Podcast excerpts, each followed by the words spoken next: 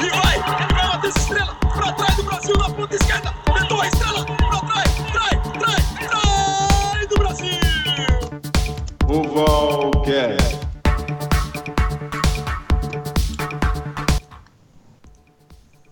Salve, salve portalenses! Está no ar o Ovalcast, seu podcast de debates de rugby internacional ao, vi ao vivo, não, no ar nesta semana, não é ao vivo, mas temos assuntos quentes, assuntos do momento para comentar, lógico.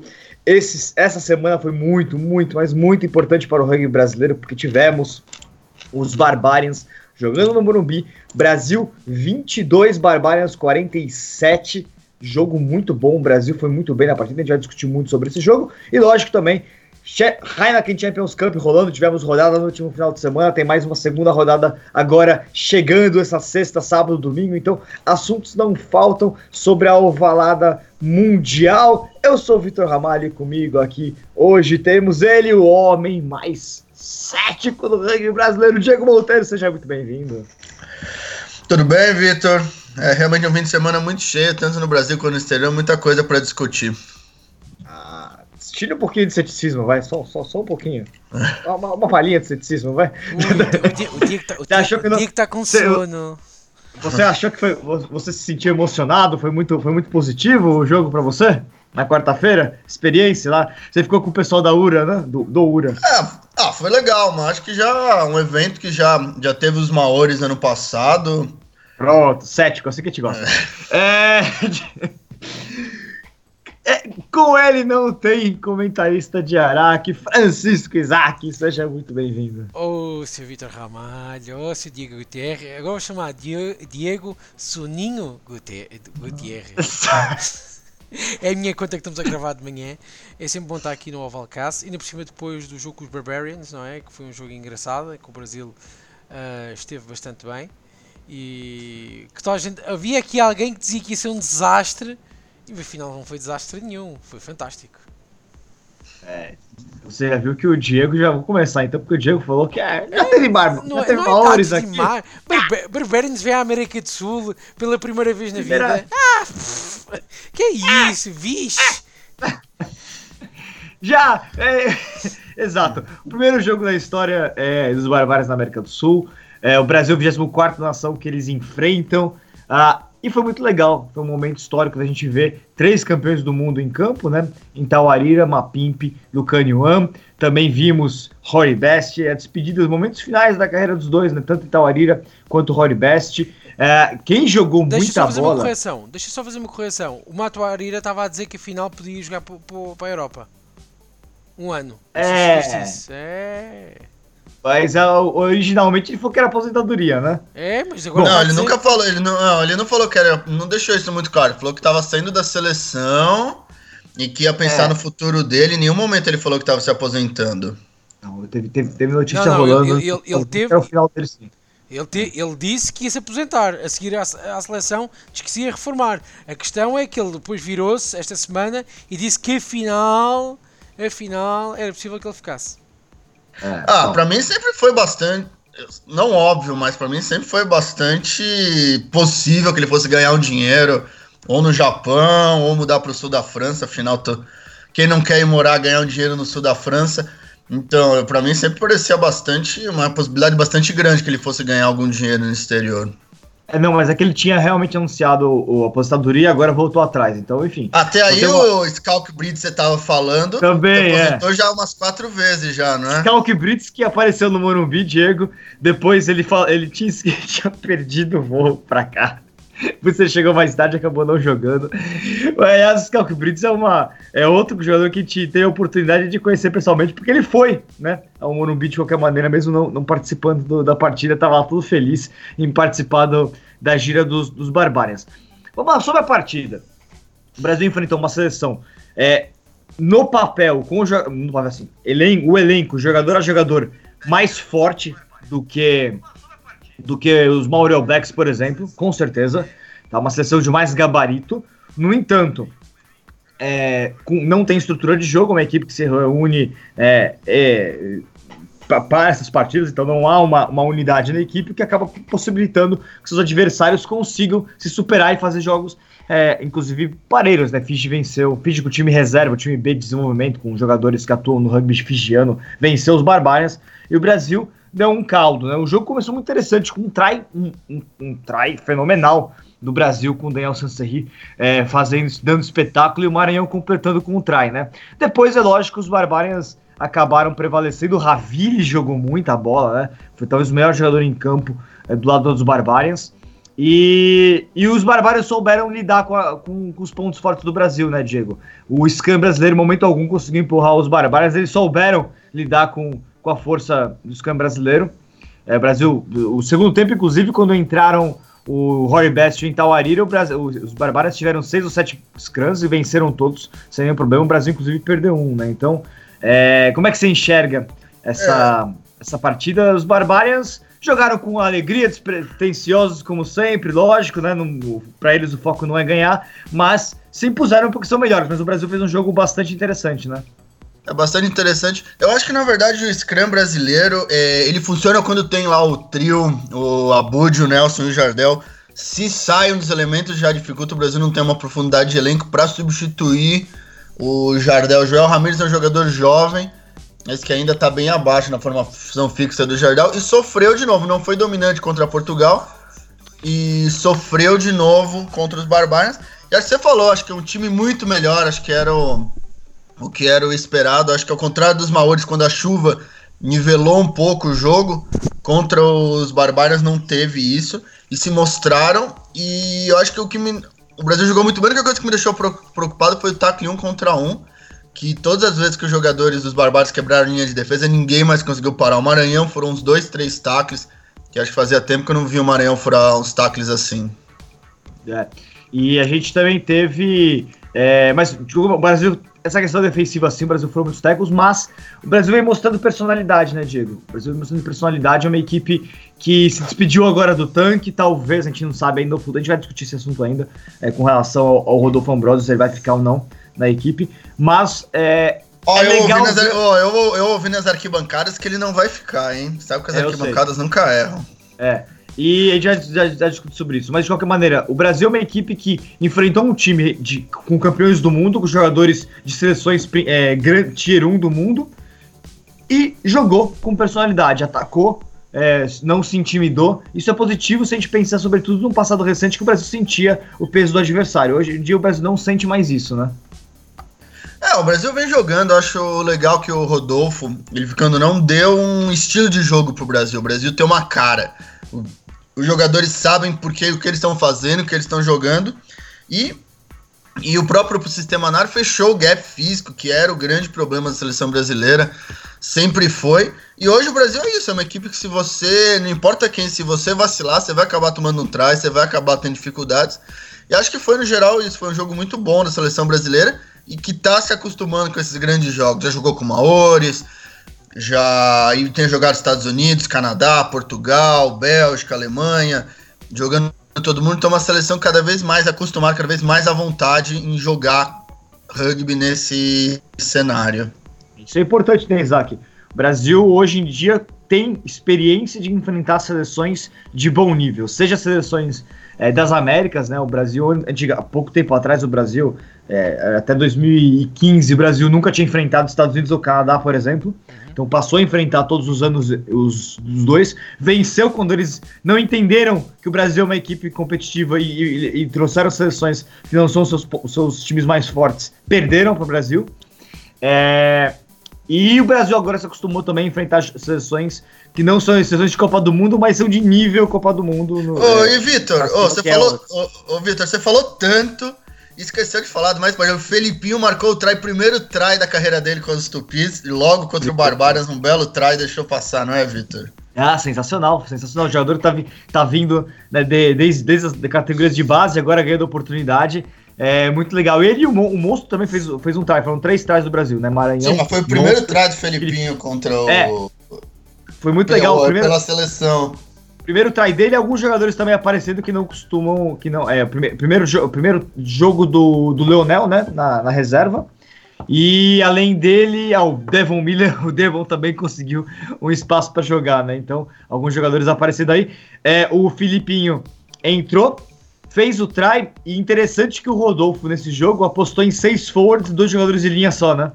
E o ah, é o novo modelo, de... novo modelo, o novo modelo Springbok de Bomb Squad, é, Bomb Squad. Dois jogadores de linha só, o Felipe foi um deles. Você vê, né? Jogador jovem, sendo uma das únicas duas opções para o banco, para as posições. Também foi interessante essa opção do, do, Rodolfo, né? Colocar ele. Não esperava que, com duas opções em campo, ele colocasse o jogador que está ascendente. Achei que fosse colocar o jogador mais é, rodado, não. Ele apostou no Felipe e deu certo, né? E o outro era o Zé de opção, né? Até é interessante que o Zé joga em todos, todas as posições possíveis, né? Então, ele, é, como opção para uma das duas, ele foi o François Stein brasileiro, né? Interessante isso. É, Isaac, legal, né? O, Brasil conseguindo nos últimos quatro anos ter é, oportunidades para jogar contra equipes nível de Copa do Mundo e vem mostrando personalidade contra essas equipes, né? É verdade, foi um jogo muito engraçado. Acho que o primeiro ensaio do Brasil é aquilo tudo que, que eu acho que falta ao Brasil mais, uh, uh, mais uh, normalmente, porque é aquele engenho, aquela nota, nota artística que se espera de, de um jogador canarinho ou tupi, como quiserem, que, que é magia, é fazer coisas completamente irreais e que, e, e, e, correm bem. Eu acho que contra os Barbarians, ao contrário que a gente estava à espera que ia ser um resultado muito desnivelado, o Brasil demonstrou que inventando um pouco e mostrando solidez no, nos, nos forwards, que as coisas são possíveis. Os Barbarians não foram ao Brasil para se divertir, mas eh, quem conhece os jogadores profissionais sabe perfeitamente que quando entram em campo não é para brincar é, mesmo que seja um tipo deste jogo, 80%, 85% é a sério, os outros 15% é que são a brincar. Por isso isto não, não há aqui tacos devagarinho, não há entrar a, eh, a brincar, é tudo a sério e o Brasil bateu-se excelentemente bem. Acho que foi um jogo espetacular do, do, do, do Brasil, não só mediu, recebeu os Barbarians, como conseguiu chatear e começou a ganhar, que é daquelas coisas que toda a gente gostava que acontecesse na vida. Uh, o Maranhão que marcou o ensaio, aquilo fica para o resto da vida. Eu só se eu recortava só o ensaio e metia no quadro, num quadro da minha casa daqueles digitais em que está sempre a passar o lance. não é? Aliás, é. e, eu, aliás, eu esqueci. Eh, pode diz, falar, diz, não, fala, fala, fala, fala. Não, é, é, é só pra você falar dos barbários, eles não vêm para brincar, e de fato, eles souberam, eles viram o Brasil, eles, sab, eles não chegaram sem saber quem era o Brasil, eles viram o Brasil antes, todos, todos eles. Quando eu perguntei na coletiva de imprensa, é, a gente entrevistou seis jogadores, perguntei para todos eles com relação ao, aos pontos fortes do Brasil, se eles tinham visto. Todos eles tinham visto o jogo contra, contra os Maores, todos. Então, assim, bastante interessante isso, né? E mas de qualquer maneira eles não perderam o lado lúdico, né? tanto é que o Rory Best tomando as conversões foi muito legal, inclusive. Aliás, uma, um belíssimo chute do Rory Best, hein, Diego? É, isso é, a primeira linha faz tudo, né? Não tem nada que a primeira linha não possa fazer. É, não, mas e... é, quem já, é quem já viu Adam Jones chutando, chutando, e agora viu Rory Best. O Adam Jones deu um drop, não é? É, deu um drop, mas foi todo é, Mas é do, é do, é do Rory Best Tipo, a do Rory Bess é perfeito. Eles, é perfeito? É perfeito. É, é, assim, não vejam só o pontapé a entrar. Olhem para um, a postura no momento em que corre é? para a bola e que chuta. É perfeito. Aquilo foi treinado. Eu, eu já, percebi é. porque, já percebi porque é que a Irlanda perdeu no Mundial. Porque eles andaram a treinar coisas que não deviam, mas tudo bem. Ei, mas ele, ele fez a melhor tradição de, de hookers irlandeses que Keith Wood também chutava, né? Pois, é exatamente isso. acho que foi um jogo tiro. É. Eu acho que eu, se pudesse, todos os anos obrigava os Barbarians a jogar 4 jogos. Claro que depois perdiam aquele, aquele semblante especial, não é? Mas, é, mas acho que os Barbarians, é, é, esse, esse, esse, jogo contra o Brasil, é, eu espero que dê uma continuidade nesse, nisso. Talvez vire um projeto do próprio World Rugby. Por quê? Os Barbarians já enfrentaram seleções menores. Portugal já recebeu, já, já recebeu os Barbarians, né? É, mas teve uma. Aliás, teve, quando o Portugal recebeu os Barbários, foi uma sequência. Os Barbários enfrentaram Portugal. Antes eles tinham enfrentado a Tunísia, se eu não me engano. Enfrentaram a Espanha também. Sim, mas não. Enfim. Como é, como é que há de dizer isto? Mas eram Barbarians em que não tinham. 95% dos Barbarians não eram muito conhecidos. Eram conhecidos, pois. Esta seleção dos Barbarians vem ao Brasil, tem campeões do mundo, tem jogadores que foram tricampeões no Super Rugby, campeões da Europa no, uh, de, no, na Heineken Cup, Six Nations Vitor, Exato. é, é aquilo, só tiv- tiveram quase 20 mil pessoas no Morumbi. Eu acho que se as pessoas do futebol tivessem noção daquilo que teve dentro de campo, tinha tido, estava cheio. Porque isto, isto, é. isto vê-se uma vez na vida, talvez. Exatamente. E, e eu acho que a gente pode- que, que seria muito positivo se daqui pra frente, todos os anos, esse, se o Barbaros vai fazer uma, uma gira, ele sempre enfrenta alguém de peso, né? É, Esse ano vai ser Gales, por exemplo, né? É, eles também façam algum jogo contra uma nação emergente. Isso vai ser muito positivo pro desenvolvimento de cada um dos, desses países, até talvez subsidiado pelo, pelo World Rugby, né? Hoje é Brasil, quem sabe amanhã é Alemanha, no outro ano e vai para os Estados Unidos Canadá, no outro ano volta para Europa, Espanha, Portugal, enfim. Seria muito importante para, eu acho que é um, é um produto muito legal para até mais para o desenvolvimento de nações emergentes do rugby do que provavelmente para os países do Tier 1, porque os países do Tier 1 estão acostumados a enfrentar grandes jogadores. Mas os países do Tier 2, Tier 3 não estão. Seria muito positivo ver os Barbarians sempre com essa mescla, uns, uns 3, 4 jogadores de peso, os demais podem ser jogadores emergentes mesmo, mas que vão a países é, em desenvolvimento, né? É, porque, é, apesar. E, e- e assim, aí tem uma- algumas questões que a gente pode pensar com relação ao evento. Talvez é, o Brasil tenha exagerado um pouco no tamanho do estádio, ele não era uma opção, eram poucas opções que tinha em São Paulo para data, então foi mesmo o Morumbi. É, o ideal seria um estádio menor, no qual esses. eh, foram 15 mil torcedores oficial, né? Você acha mesmo que foram ali- tudo isso? Eu acho que foram 10 mil, mas enfim. É, que fosse no estádio no qual esses 10, 15 mil façam a diferença, né? Que esteja lotadinho, né? Não espalhado num estádio muito grande. Mas enfim. é, lições a serem aprendidas para o futuro de- desse tipo de evento. Mas seria muito importante, sim, é, é, que os barbários rodassem nações do Tier 2 e Tier 3, né? Diego. É, mas acho um, um sonho um pouco distante. O, o Brasil é de fato, um- acho que um país importante para o World Rugby em termos de mercado. Mas vamos ver aí, o Barbaros está sempre mudando. Era um time na época amadora, o profissionalismo alterou um pouco. Mas acho que é possível sim ao, ao World Rugby pensar em usar eles mais como embaixadores do rugby mesmo. É. E vamos passar um outro assunto, né? Então, dois assuntos importantes desse jogo ainda. Um deles, o Tanque é, se despediu da seleção brasileira e eu acho que é um, um dos jogadores mais importantes da história do rugby brasileiro. Ele é um cara que passou por todas as fases possíveis da seleção, desde a época é, mais precária possível até a, a época mais gloriosa possível. E, e ele realmente fez a diferença. No entanto, eu tenho um pouco de preocupação com relação à camisa 9, né? Se a gente vai ter realmente, conseguir realmente substituir o, o buraco que, que ele deixou. Em segundo lugar, o Rodolfo Ambrosio, você já mesmo falou, né, Diego? O Rodolfo Ambrosio está se despedindo da seleção brasileira, provavelmente. A gente não, não é oficial ainda, mas existe uma grande chance de ter sido o último jogo dele. E ele, de fato, mudou a cara da seleção brasileira é, foi, desde o final de 2014 com a seleção. E, e ele promoveu uma revolução né, na seleção brasileira, com toda certeza. O trabalho dele foi fenomenal. Conseguiu fazer uma equipe que é, não sabia, não conseguia sequer se impor e jogar como favorito contra uma equipe como o Paraguai. E conseguiu transformar a equipe num, num- num time que joga de igual para igual com os Barbarians por boa parte da partida, né? É, se ele se despedir, tiramos o chapéu pro Rodolfo Ambrosio, porque foi um trabalho fenomenal dele, né, Diego? É, isso mesmo, ele deu uma identidade para a seleção. Ele acho que ensinou os jogadores a jogar, a pensar, tem um estilo que muita gente não concorda, que não é um estilo particularmente bonito de se jogar, mas uma seleção que hoje é muito pragmática, é muito física é, e, e evoluiu. Acho que os resultados falam por si mesmos. É. Isaac, você que olhando pro, pro que fez o, o Ambrosio, você basicamente conheceu a seleção brasileira nesse período do, do, do Ambrosio. Mas você viu a evolução nesse tempo todo, né? Como é que você, como é que você enxerga esse trabalho dele? Você já fez análises né, mais profundas, inclusive, do jogo dos Portugueses. Ah, o Ambrosio teve quantos anos no Brasil? Eu já nem me lembro. 5? 20, fim de 14, fim de 14. é. Fim de 14? Pronto.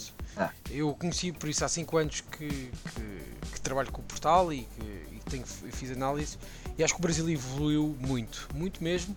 Ah, em parte por, pelo plano muito risco e que pode trazer agora problemas para o futuro do, do rugby brasileiro em termos de financiamento. Mas o que o Ambrosio trouxe acho que foi a identidade eh, não só física, daquilo que o Brasil consegue fazer na formação ordenada e de aguentar bem os jogos, ah, mas mental. O Brasil é uma equipa muito mais forte do que, do, do que vinha a ser no passado. Uh, cresceu muito e isso vê-se pela quantidade de adversários que conseguiram derrotar nestes últimos anos todos. Eu acho que o Brasil, por exemplo, com a Espanha esteve mal, porque mentalmente acho que enfrentaram mal o jogo, mas vê-se o jogo com o Barbarians, vê-se a vitória com Portugal. Não é fácil uma seleção que levou 70, 70, quase 70 pontos há 7 anos atrás, depois conseguir ganhar, ganhar passado 7 anos. Uh, as coisas não são fáceis, não é um clubezinho, é uma seleção. As coisas não são tão fáceis alteráveis assim. Tem que se esperar pelos atletas certos, pela, pela estrutura certa. E eu acho que o Ambrósio fez de tudo para que o Brasil crescesse a uma, a uma grande velocidade e de uma maneira estruturada. É preciso que as coisas continuem, porque acho que o legado do Ambrósio vai se notar muito, não agora, mas daqui a 5 ou 6 anos. E que toda a gente vai perceber, ele foi um excelente selecionador, dentro de campo e, e, sempre muito emotivo, sempre, sempre à procura de melhorar a seleção em todos os pontos. E acho que o Brasil, acima de tudo, há muita gente que chateia-se com, com, com, o Brasil ser uma seleção de formação ordenada, de piques e de pontapés e de contra-reação. Eu gosto. Eu acho que é uma maneira de jogar do Brasil que atrai, é interessante e que consegue andar para a frente. Porque no outro dia estávamos a falar sobre isso, que o Brasil chuta muita bola Uh, se estiver sempre a passar a bola de um lado para o outro sem ganhar metros, para que é que serve passar a bola? Pergunto.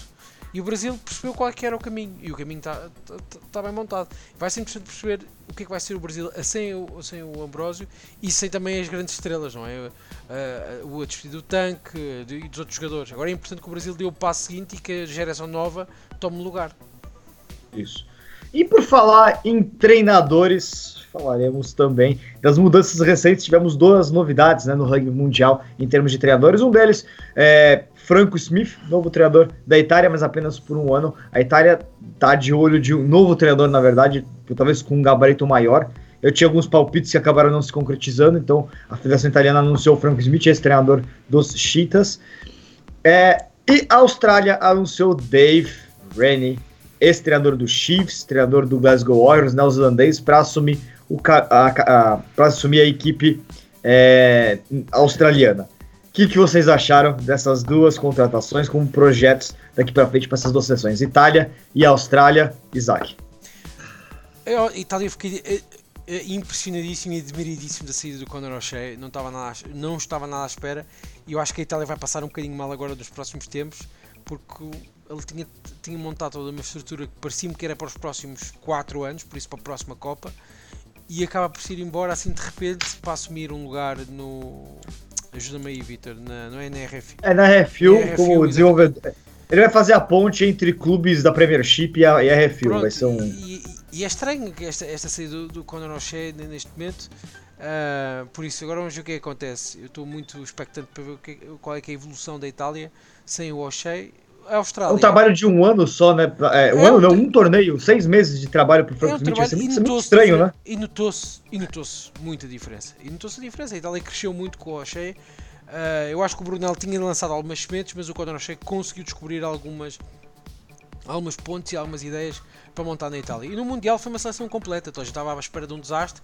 Com, com os Springboks foi um desastre acabaram por ser campeões da África do Sul, mas estiveram, estiveram bastante bem, por isso é interessante perceber o que, é que vai ser daqui para a frente. A mim preocupa um bocadinho a Itália e realmente esta, esta dança de treinadores constante que não faz bem a uma seleção. Já... Eu, eu, tinha um palpite, Isaac. Isaac eu, tinha um, eu tinha um palpite. Eu achava que a Itália ia talvez pegar um desses treinadores. Eu tava, eu, tinha, eu tava realmente pensando que a Itália ia tentar alguma coisa com o Joe Schmidt. Porque saindo da Irlanda e tudo mais, fez um trabalho que ele também é um cara que tirou uma Irlanda. É, tudo bem que ele pegou a Irlanda, que já tinha sido campeão em 2009, né, do Six Nations, mas ele transformou a Irlanda numa equipe mais vencedora do que nunca, apesar, de novo, do fracasso na Copa do Mundo, né, mas ele fez a Irlanda conseguir as duas vitórias contra os All Blacks, é, o título, três títulos com ele, né, do Six Nations, se eu não me engano, e eu achei que a Itália fosse fazer uma abordagem para cima dele, mas não, não, ou não fez ou não tinha dinheiro para isso. Eu, eu acho que, deixa ser honesto, eu acho que o Joe Schmidt neste momento não houve propostas de ninguém novo. É, talvez. Ele tinha dito que queria regressar a casa e queria estar com a família. E respeito. Será que é essa pista? Será que é essa pista, seis meses de um Six Nations com, com o Frank Smith, depois eles vão tentar o Schmidt? Não, que, Será? Que, não sei, até porque ainda não sabe quem que é o novo selecionador da Nova Zelândia. E não sei se não, não é. vai aparecer o Joe Schmidt à última da hora a aparecer. Hum, pode ser, pode ser. Bom, hum, e o Dave Rennie? Dave Rainey acho que é uma contratação excelente pelos Wallabies. Eu sei que há muitos australianos que ficaram melindrados com o facto do neozelandês assumir o, o, os Wallabies, mas é o neozelandês certo. Eu acho que a Nova Zelândia fez um erro crasso não, não contratar o Dave Rainey, uh, mas os Wallabies acertaram. E vai ser o selecionador que vai mudar muita coisa ali dentro. Uh, ganhou o Super Rugby duas vezes com os Chiefs.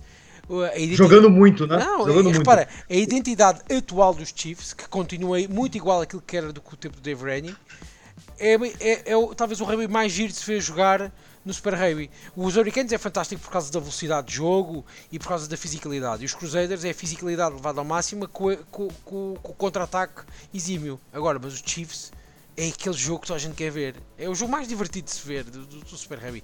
Uma Mackenzie a fazer coisas completamente loucas. É, e o auge do. Sim. O auge do Highlander, o, o auge do Highlanders também foi, foi, foi, com, com o Jamie Joseph também foi parecido com, com esse auge do, do, do Chiefs, em termos de estilo de jogo. É exatamente, por isso vai ser, vai ser muito bom perceber qual é que vai ser a evolução agora dentro dos Wallabies com o Dave Rainey e o Scott Johnson, porque agora é importante que o Scott Johnson e o Dave Rainey se entendam.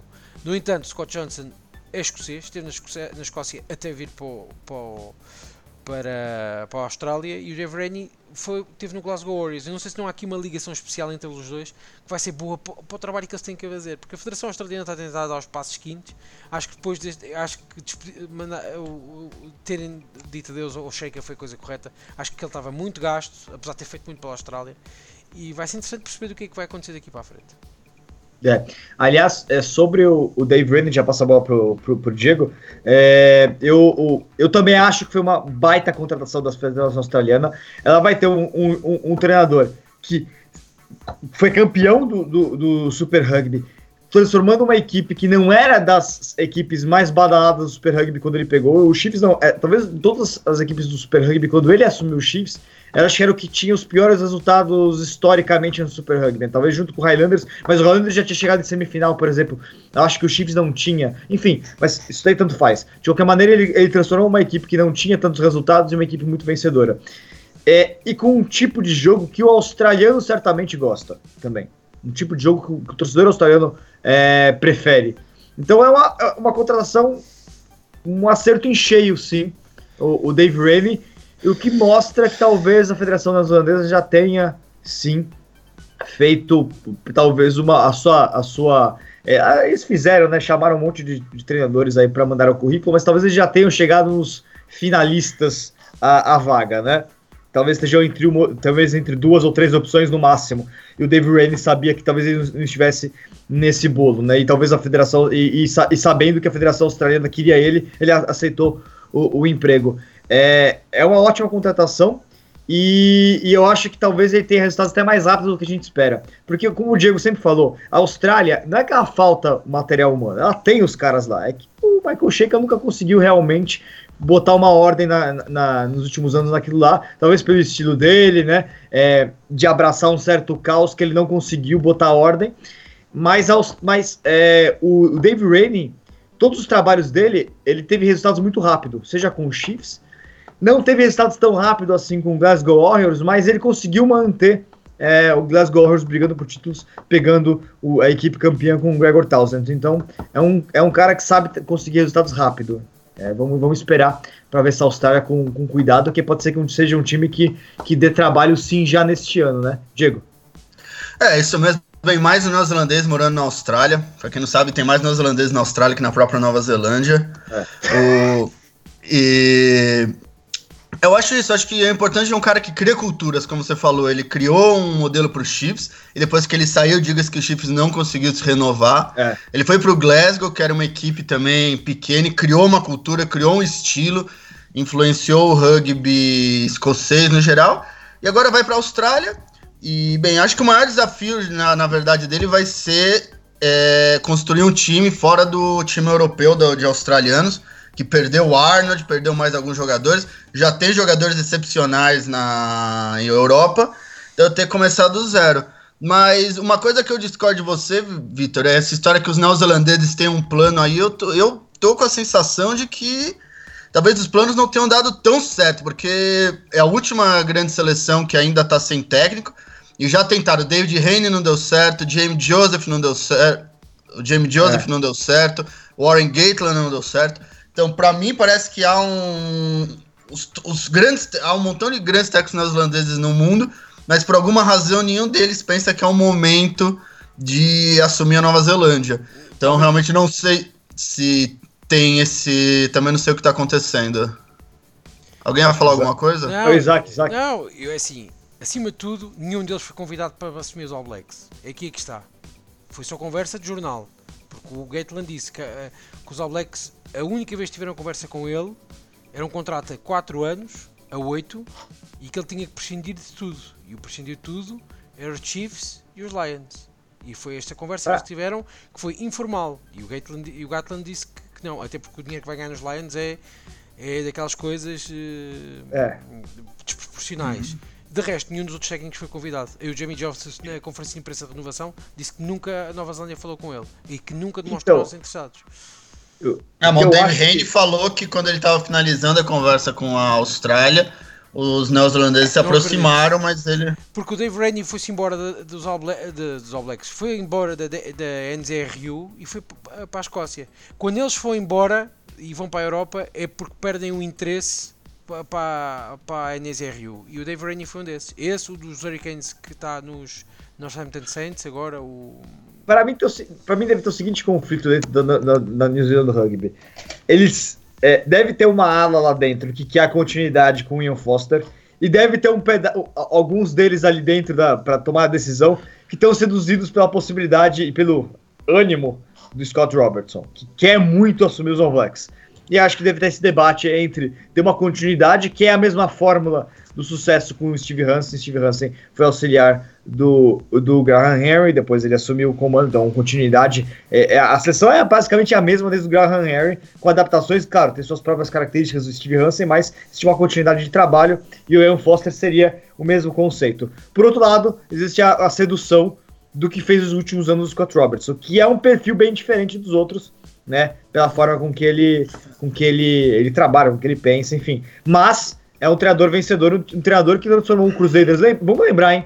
O Crusaders, quando o Robertson assumiu o comando da equipe, era uma equipe que já tinha perdido fazia quase uma década a, a magia, né? E Era uma ia- seleção- é uma equipe E que já não ia aos playoffs. E que já não ia aos playoffs. Exatamente. Era um time que chegou a brigar para não ser o último colocado da Nova Zelândia, tendo a sorte de que o Blues era uma droga. Porque se o Blues não fosse a droga que fosse na, na época mais baixa do Cruzeiro, eles podia até ter ficado em E último há- lugar né, entre deixa- os e holandeses. Deixa-me dizer aqui uma outra coisa. O Scott Robertson não volta à Nova Zelândia para, para os Crusaders, volta para Canterbury, que quando chegou lá era uma das piores franquias da Nova Zelândia e ele conseguiu transformá-los em tricampeões. Por isso, Exato. ele consegue ganhar 6 anões de campeão em 6 anos. Exato. Então, é, ele criou aí uma. uma criou, criou uma boa, uma dúvida positiva dentro da cabeça da, da New Zealand Rugby, com certeza. Eu acho que estão nesse E, é debate. um, é, e acho que é um cuidado na Zelândia, porque é um momento importante para os All Blacks, que é um momento de renovação do time. Muitos desses jogadores que jogaram não vão jogar a próxima Copa e, e jogaram mal essa. Então acho que é um momento também eles devem estar tomando certo cuidado. Mas de qualquer Eu- eu- maneira, Eu apostaria, É. eu, eu apostaria no Robertson pra mim. Eu acho que seria o momento deles fazer essa virada de chave, é o início do ciclo de Copa do Mundo. Eu acho que seria muito positivo eles trazerem o, o Robertson, mas enfim. é, tem que ver, eu acho. Mas se fosse o Robert já não seria anunciado, porque o, o Super Rugby tá começando daqui a pouco. Eles vão É, tirar o pois cara é. no meio do Super Rugby. Pois é, Mas, pois é.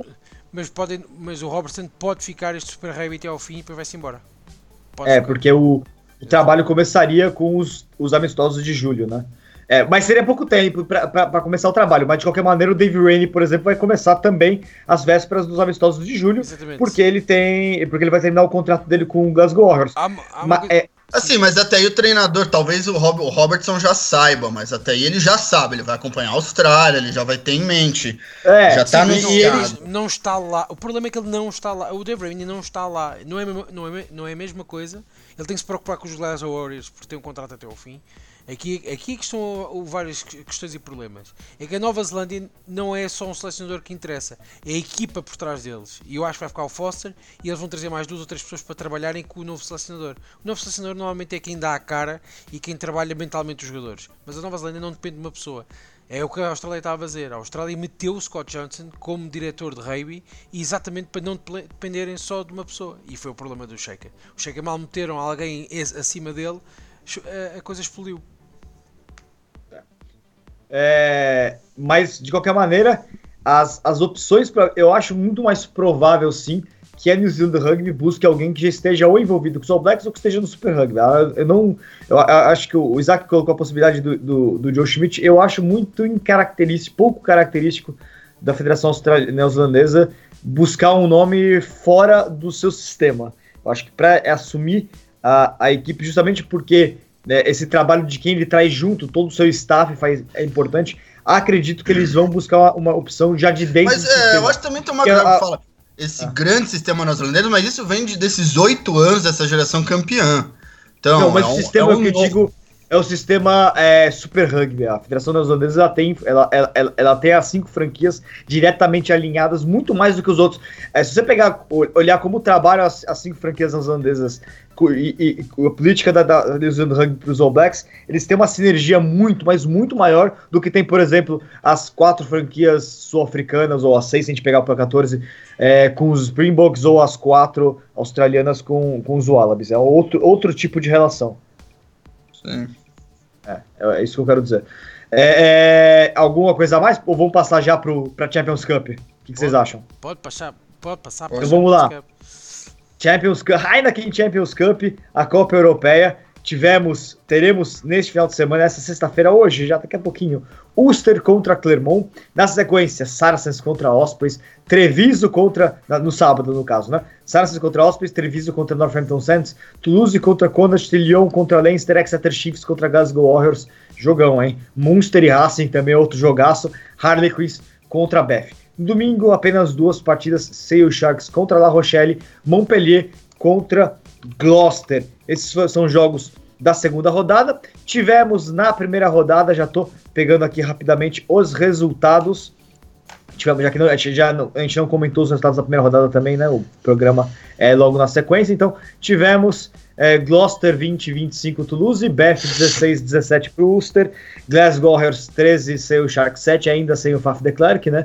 Leinster 33, Benton Treviso 19, La Rochelle 12, Exeter Chiefs 31. Exeter Chiefs aí, falei que eles iam eh, ir bem nesse ano, já venceram fora de casa um time bom. Ospreys 13, 32 Munster, Clermont 53, 21. Harlequins atropelou o Clermont. Connacht venceu o Montpellier 23, 20. Northampton Saints 25, Clermont. Lyon, que é o líder do top 14, 14. E Racing 30, Saracens 10, jogo de impacto. Saracens mais preocupado com o rebaixamento. Aliás, é isso mesmo, 35 pontos dedu deduzidos na classificação do, da Premiership para o Saracens. Vai mais pensar em luta contra rebaixamento do que outra coisa, o time londrino. Senhores, é, resumo da primeira rodada, expectativas para a próxima, Diego. É, eu acho que essa primeira bateria, a Champions Cup é geralmente feita em baterias de dois jogos. Ela não é muito representativa porque a maioria dos atletas de seleção acabam não jogando, pelo menos da seleção inglesa, da seleção é, sul-africana, acabaram ficando de fora. Então ainda é muito modificado. O Saracen jogou com o time B, o Toulouse, e eu queria destacar, na verdade, o Toulouse. O Toulouse ganhou sem muita dificuldade, mas ganhou jogando muito feio e ganhou sem os seus melhores jogadores. Ganhou sem o Dupont, sem o Colby, sem os Arnold, que aliás está vindo, o irmãozinho, o Rory Arnold, está vindo da seleção australiana para o Toulouse, e sem o Rich Gray. Então, um time que ganhou com uma facilidade imensa e sem os seus principais jogadores. Então, uma equipe que realmente vai dar muito trabalho. E o Clermont, que também atropelou, o Passeliato jogou um absurdo. E, bem, e o Sarracens, vamos, o Sarracens que jogou também sem os seus jogadores da seleção inglesa, mas que todo mundo está esperando para ver o que vai acontecer, não abriram mão. Como vai afetar a temporada do Sarracens, todo esse escândalo? Isaac? É, e assim, foi um escândalo, foi. O Saracens salva sempre muita gente, mas o, o Racing, que está até a correr muito mal o top 14 este ano, não é? Estão em. Sim. Décimo, décimo que quarto? Não, não. O último é o Estado francês. Então, Eles subiram na última rodada um pouquinho. eu já pego para você, mas décimo, décimo primeiro, se não estou em erro. Mas, eu pego para você. É isso. É, É, mas, o- mas, é, mas o campeonato francês esse ano, como equilibrou muito, tem tipo, como assim, cinco pontos de, de diferenciam o terceiro colocado do décimo terceiro colocado. Sim, mas, Então não é assim tão. sim, mas tu notas que se passa qualquer coisa no, no, no, no Racing quando. Aliás, nas equipas parisienses, mas é, Décimo. décimo, pronto, já, menos É. mal, pronto. Já, É, mas o Racing perdeu jogadores importantes pra Copa também. É, Eles só- só- só- voltando. Sim, sim. Sim. Só um parênteses, Isaac. Do Brive, que é o décimo segundo, para o terceiro colocado, que é o Pô, a Section Paloise, são três pontos de diferença. Diz, diz outra vez, diz, diz outra vez secção Palois. Section Paloise. Oh, São- são-. São, são três pontos de diferença, do terceiro pro décimo, pro décimo segundo colocado. Você tem duas equipes que dispararam, que é o Lyon e o Bordeaux, que se aproveitaram de não ser tão- ser- serem tão dependentes de jogadores de Copa do Mundo, né? Enquanto o, o Ajan tá dois pontos atrás do Brive, então são também só cinco pontos atrás do terceiro colocado, não tá distante. Só o status francês que tá um horror, né? Tá muito atrás de todo mundo. Exatamente. Vai ser. não- Por isso, o jogo entre o Racing e os Saracens foi um, foi um bom jogo. Acho que o mais inter- Acho que falava-se no programa anterior que os meus ex-chiefs não iam fazer nada na Europa. Acabaram de dar um- uma. Eu ia dizer uma palavra em português que não é muito bonita se dizer, mas deram uma autêntica, um autêntico show contra o Stade Rochelet. Ah, mas vai ser uma época muito interessante. Eu não sei quem que vai ser o campeão europeu, já tínhamos falado sobre isto. Eu só começo a dizer que as equipas é que vão passar depois de fazerem três jogos. Depois de três jogos é aí que, vai, é aí que se vai perceber quem, quem joga. Os Saracens vão estar muito focados em garantir a manutenção na Premiership, que não vai ser fácil, toda a gente sabe que não vai ser nada fácil. Ah, por isso, eu duvido que os Saracens vão tentar ganhar o título este ano na Europa, porque o objetivo neste momento é garantir a manutenção. Por isso, isto está, é como estávamos a dizer, talvez seja o Clermont que fez um bom jogo de, de entrada, mas eu gostava que também fosse o Toulouse. Acho que o Toulouse está naquele momento fantástico de rugby que, que já tinha muitas saudades de ver. Eu acho que a última vez que o Toulouse ganhou na Europa foi quando, Victor? Foi em 2004? É, 12 ou 13, deixa eu. Deixa, não, não, um pouquinho depois, peraí, só deixa eu pegar isso pra você. Mas Ah. Vitor Pop e Chris, ó, quem foi o. Ô, Vitor, quem foi o ponta do Toulouse naquela época? É, eles tinham vários jogadores bons, tinha. Tinha. É, oh, o Maxime Medari e o Ruger jogavam nessa época, inclusive, na equipe Uh! já. Mas. Não, tinha. É, tinha o, o Reymans, tinha o Patrenot ainda. É, é, enfim, tinha muito. O Elisaldi tava desse time ainda, se não me engano, como, como abertura, né? Enfim.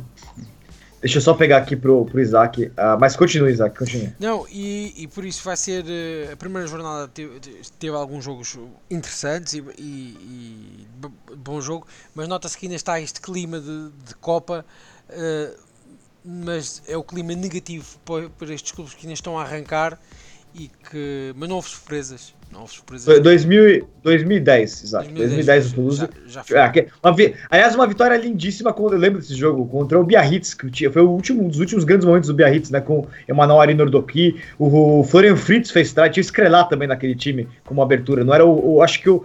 eh, se não me engano, era o final da carreira. Foi o último. Foi o final, ah, não. vou abrir aqui a escalação. Tinha Poitras, Vincent Clerc, lógico. Florian Fritz, Yannick Josdion, que jogava muito também, Maxime Edar, Da- Da- David Skrela, Davi Skrela, né? Davi Skrela, o Scrum era o Byron Keller, ex-All Black, tinha do Sotoar na equipe, é o Bacete também, Servá, é, Jean Batiste Puna, reserva tinha Picamole e tinha Elisaldi, tá aqui, ó, e o Cedric Reymans estava na reserva naquele time. Então, e o Guinovez era o treinador, lógico, né? ganhou tudo e mais um pouco com, com o time do Toulouse. Tá aí. E o Biarritz tinha, tinha é, Dimitri Ash, Viagini Nordoki, era um time bom também. Estavas a falar. Não, Não, já- só- sim, é fantástico. É- faz saudades, não é? Mas isto, isto é um mal depois olhar para trás no rugby, porque, por exemplo, o Toulon, quando ganha aqueles títulos europeus, todos também tinham uma equipa fen- fenomenal. Ah, por isso, há muita coisa para relembrar. Mas eh, neste momento, não sei. Olha, eu gostava que os Extra Chiefs fossem campeões europeus este ano. Talvez depois deste primeiro jogo com o Estado Rochelet, talvez deem um passo em frente certo para chegarem outra vez aos quartos e quem sabe depois as meias. Certo. Ó, eu queria ainda, só antes de iniciar o programa, queria bom, basicamente passar limpo é, ainda o, a, a Heineken Champions Cup e eu tinha colocado na outra, no outro programa é, Exeter Chiefs como uma possibilidade de equipe ascendente eu acho que foi muito positiva é, a largada do Exeter Chiefs, é um time é, com muita força na Premiership, mas que não vinha entregando isso né, em, em, Champions Cup e estreou muito bem. Achei positivo também demais como, como estrearam Munster e Clermont, mas um pouco esperado também. Acreditava que os dois iam vencer e venceram, então foi positivo a estreia de ambos. Mas é, nota interessante também para o outro jogo que eu achei que seria bastante interessante era a do Glasgow contra o Seu Sharks, mas o Seu Sharks acabou não colocando em campo o Faf de Klerk, porque o Seu Sharks é uma equipe que talvez quando acertar, eu, eu tenho apostado no Seu Sharks, talvez estou como um dos semifinalistas da Premiership, por tudo aquilo que eles trabalharam na, na, na, equipe como crescimento nos últimos anos. E o Glasgow começou bem, né? É um momento importante até de se ver como as, os jogadores escoceses iriam superar a, a, a Copa do Mundo e superaram bem. Então, são esses os destaques é, da Champions Cup para a próxima rodada, essa rodada que está chegando, é, jogos mais interessantes. Vamos ver como é que o Saracens vai se comportar contra o Ospreys. O Ospreys é o único time galês na competição, né? E os times galeses ainda são decepção em, em Copas Europeias, então é um jogo interessante para se ver. Uh, Exeter Chiefs e Glasgow Hershey, mas é lógico, os dois jogos mais importantes Munster contra Racing vai ser um jogaço fenomenal, com toda certeza. É, aí a gente vai poder medir todo mundo de fato. Né? Agora o Racing enfrentando uma equipe completa, a gente vai ver como, como vai se comportar. Uh, e, e outro jogo é, é, o Exeter Chiefs contra o Glasgow Warriors, né? Lógico. Um jogo também bastante interessante para a gente ver como que os, os dois times evoluem. Senhores, considerações finais? Algo mais? Diego? Não, acho que é isso, um grande final de um grande, uma grande semana para o rugby brasileiro e um final de semana de muito rugby internacional, então fiquem ligados. Boa. Isaac? É a mesma coisa. certo. Senhores, até a próxima semana que vem teremos mais papo de Champions Cup. Série Mundial de Sevens começando também é, entre os homens, entre as mulheres já é a segunda rodada, então temos muitos assuntos ainda de rugby internacional pela frente, porque se o rugby brasileiro já está na sua reta final, teremos a final do Campeonato Brasileiro nesse final de semana, o rugby internacional está só engrenando, tem muito assunto sempre, sempre pela frente. Valeu, até a próxima.